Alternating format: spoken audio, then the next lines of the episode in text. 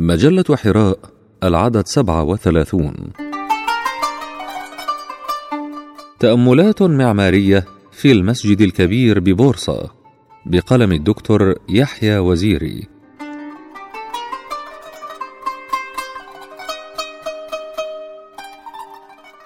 ركبنا العبارة من مدينة اسطنبول انطلاقا إلى مدينة بورصة العريقة عبر بحر مرمرة مع مجموعة من الإخوة الأتراك والمصريين. كان يوما جميلا مشمسا، وكنت في شوق لزيارة مدينة بورصة العريقة ورؤية شوارعها ومبانيها التاريخية وجبلها الشاهق الأشم. وبعد تناول الغداء في أحد المطاعم الأنيقة الذي استمتعنا فيه بتناول وجبة شهية من كباب الإسكندر كما يطلقون عليه في بورصة انطلقنا إلى المسجد الكبير أولو جامع والذي يعد أول جامع كبير بناه العثمانيون في عام 1399 للميلاد. والذي قام بتصميمه المعماري علي نصار على مساحة تقدر بثلاثة آلاف ومائة وخمسة وستين مترا مربعا ويتسع لما يقرب من أربعة آلاف وخمسمائة مصل ويمتاز هذا المسجد باحتوائه على عشرين قبة مميزة في تفاصيلها. كما يحتوي على 211 نافذة 152 منها موجودة على قباب المسجد المختلفة وللمسجد ثلاثة مداخل بالإضافة إلى مدخل خاص كان مخصصا لدخول السلطان لأداء الصلاة في مقصورة خاصة به لماذا عشرون قبة؟ في عام 1396 للميلاد قام ملك المجر وحلفاؤه الأوروبيون بمهاجمة قلعة نيكوبوليس بجيش كبير. وكانت تلك القلعة تابعة للعثمانيين في ذلك الوقت. وبناء على طلب قائد القلعة قام السلطان العثماني بايزيد بتجهيز جيشه للدفاع عن القلعة وصد هجوم ملك المجر وحلفائه. ونذر بايزيد في دعائه بعد الصلاة أن يبني عشرين مسجدا إذا وفقه الله سبحانه وتعالى لهزيمة أعدائه والانتصار عليهم. وبعد أن انتصر بايزيد في المعركة وعاد إلى مدينة بورصة اقترح عليه شيخه ومستشاره أمير سلطان أن يبني مسجدا واحدا كبيرا له عشرون قبة يستخدم في صلاة الجمعة بدلا من بناء عشرين مسجدا صغيرا وفاء لنذره. وراقت الفكرة لبايزيد وقبلها ثم شرع في بناء هذا الجامع الكبير في بورصة حيث أصبحت كل قبة من قبابه وكأنها تكافئ مسجدا صغيرا.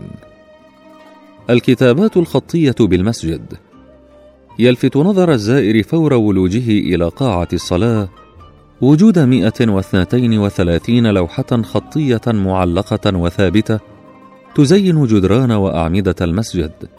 وقد بقيت من أصل مئة واثنتين وتسعين لوحة خطية كانت موجودة فيه ويرجع تاريخ اللوحات المعلقة إلى حوالي مئة وخمسين عاما خلت واللوحات الثابتة يرجع تاريخها من مئة إلى مئة وخمسين عاما مضت. وبذلك يتميز هذا الجامع المهيب بأنه بمثابة متحف أو صالة عرض للخطوط العربية المختلفة خاصة أن تلك اللوحات الخطية تركز على موضوعات ذات صبغة دينية يأتي على رأسها لفظ الجلالة الله. مع بعض الآيات القرآنية والأحاديث النبوية إلى جانب بعض الحكم المأثورة. وعلى حد علمي فإنه لم يحتوي مسجد في العالم الإسلامي على كل تلك اللوحات الخطية العربية المميزة والتي أعطت للمسجد رونقا خاصا يدخل السكينة والصفاء على من يرى تلك الكتابات. كما يغذي الأرواح والنفوس التي تقرأها. إلى جانب المتعة البصرية الناتجة عن تتبع أسلوب الكتابة الفني والزخرفي والذي يبرز المعاني الإيمانية العميقة في الآيات القرآنية والأحاديث النبوية المختارة.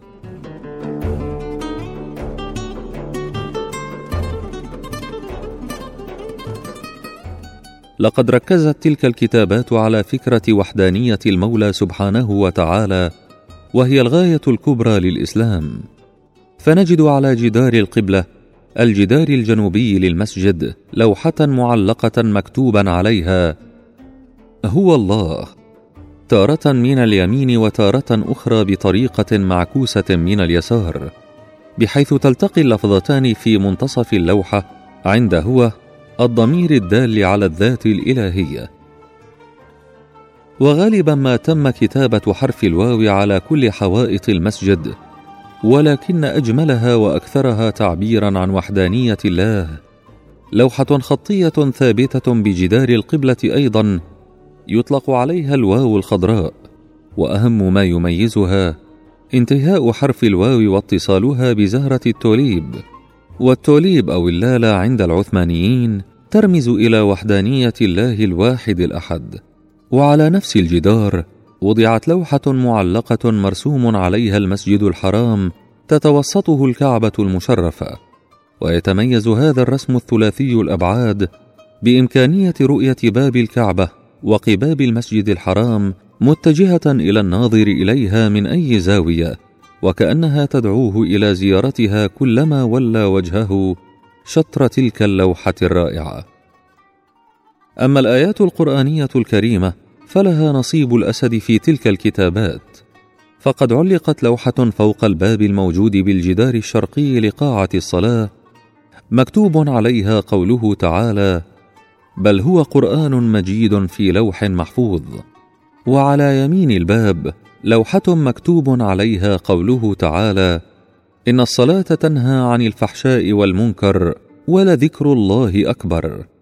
وعلى يسار الباب الحديث النبوي الشريف أكمل المؤمنين إيمانا أحسنهم خلقا.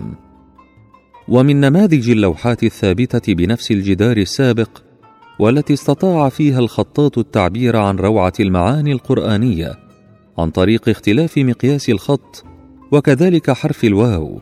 ما يظهر في اللوحة التي احتوت على قوله تعالى ولله العزة ولرسوله وللمؤمنين ولكن المنافقين لا يعلمون فالآية الكريمة تكرر فيها حرف الواو أربع مرات. اختار الخطاط المبدع للأولى حجما أكبر وهي التي تسبق لفظ الجلالة. ثم بدأ حجم الواوات الأخرى يتناقص حتى الوصول إلى الواو الرابعة. وهي أصغرها وهي التي تسبق قوله تعالى ولكن المنافقين فالخطاط هنا عبر عن قدر وقيمة كل مذكور في تلك الآية بما يتناسب معه. فالواو الكبرى تتناسب مع الذات الإلهية والأصغر مع الرسول عليه الصلاة والسلام فالتي تليها صغرا مع المؤمنين.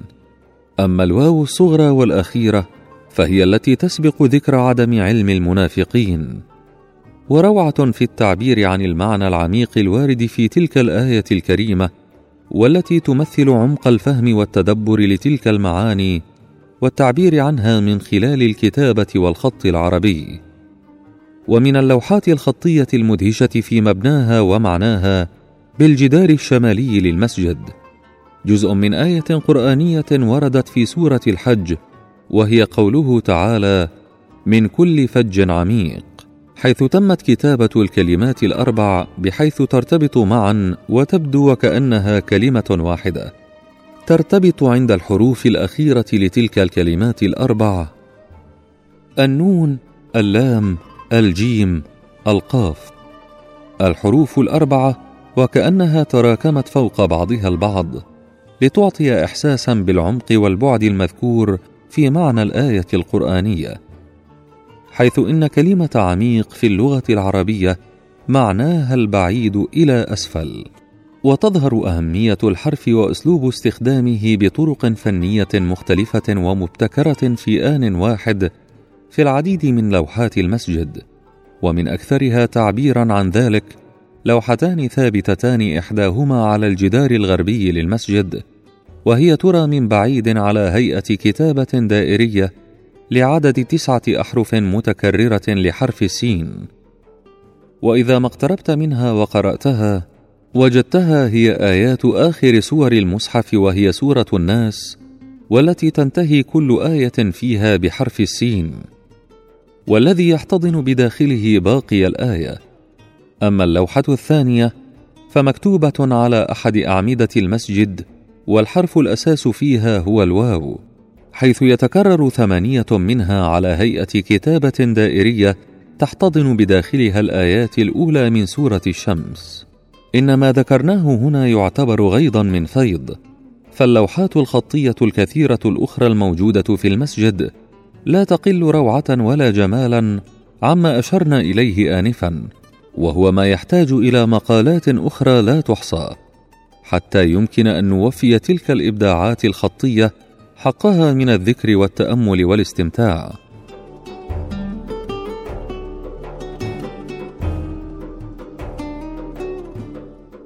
المجموعة الشمسية على جناحي المنبر. إذا كانت حوائط المسجد وأعمدته قد ازدانت بتلك الكتابات الخطية الرائعة التي عبرت عن العديد من المعاني القرآنية العميقة المسطورة في القرآن الكريم فإن جانبي المنبر الخشبي للمسجد قد ازدانتا بزخارف خشبية على هيئة أطباق نجمية ذات حشوات خشبية. يتوسط بعض تلك الأطباق أنصاف كرات خشبية بارزة تمثل المجموعة الشمسية. فقد تم التعبير عن الشمس وكل كواكب المجموعة الشمسية بأنصاف كرات خشبية تتناسب في أحجامها مع الأحجام الحقيقية للشمس وتلك الكواكب. كما روعي في اختيار أماكنها أن تكون المسافات بينها متناسبة مع المسافات الحقيقية التي تفصل الشمس عن تلك الكواكب أيضا. وبذلك اجتمع في المسجد الكبير ببورصة كتابة آيات قرآنية من الكتاب المسطور وبعض آيات الكون المنظور المتمثلة في هذا العمل الفني والعلمي البديع في آن واحد. في إشارة هامة إلى التكامل بين الإيمان والعلم في الإسلام. إن هذا التعبير الفني المدهش عن طريق تلك الأطباق النجمية السابحة على جانبي المنبر تعكس مدى التقدم العلمي عند علماء المسلمين الأوائل في تلك العصور الزاهرة حيث إن صناعة وابتكار فكرة هذا المنبر كانت قبل 231 عاما من اكتشاف العالم الأوروبي جاليليو لحقيقة كروية الأرض ودورانها حول الشمس. كما تسبق فكرة اكتشاف الأمريكان لكوكب بلوتو عام 1953 للميلاد حيث نفاجأ بوجوده على جناح هذا المنبر قبل حوالي 631 عاما مضت قبل هذا الاكتشاف. قصة النافورة بصحن المسجد. يتوسط صحن المسجد نافورة بديعة من الرخام الأبيض وضعت بعد بناء المسجد بحوالي 220 سنة وهي تحتوي على 33 مخرجا للماء موزعة على ثلاثة مستويات. وعند خروج الماء من تلك الفتحات فإن صوته يبعث على السكينة والاسترخاء داخل نفوس المصلين. كما يعمل على امتصاص جزيئات الغبار والدخان بصحن المسجد إلى جانب استخدام هذا الماء في الوضوء والطهارة. فتجتمع سكينة الباطن مع طهارة الظاهر. ولتلك النافورة وظيفة بيئية هامة حيث تقوم بدور التكييف الطبيعي لهواء المسجد عن طريق ترطيب الهواء الداخل من القبة المفتوحة بلا نوافذ والتي تعلو تلك النافورة تماما. إلى جانب أنه في الماضي حيث كانت تستخدم الشموع والمصابيح التقليدية فكان الماء يقوم بامتصاص نواتج دخان ما يقرب من 700 مصباح وشمعة كانت تستخدم في إضاءة المسجد قبل استخدام الثريات والمصابيح الكهربائية الحديثة. تلك لمحات وتأملات خاطفة لبعض ما رأيته بالمسجد الكبير ببورصة، هذا المسجد الذي جمع بين روعة وضخامة البناء وروحانيات التعبير عن الآيات القرآنية والأحاديث النبوية والحكم المأثورة. والتي جعلت حوائط وأعمدة المسجد تنطق بلا لسان بروائع البيان لتجعل من هذا البيان ليس فقط مكانا للصلاة ولكن صرحا معماريا للتفكر والتأمل في آيات الرحمن وعجائب الأكوان